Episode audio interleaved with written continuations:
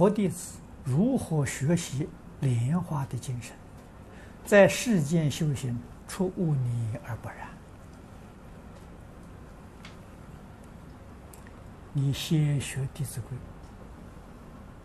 把《弟子规》百分之百的落实，然后再去落实《太上感应篇》，啊，再去落实《十善业道经》。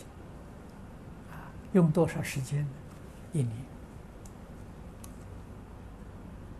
啊，一年把这三样东西落实，慢慢的，你就能够学到莲花的精神了。啊，这三个东西是根，根本没有，那个污泥出不去。啊，现在掉在污泥里面了。拔不出来，啊，这个不能不知道，啊，所以学要从根本学，修要从根本修，啊，必须要落实，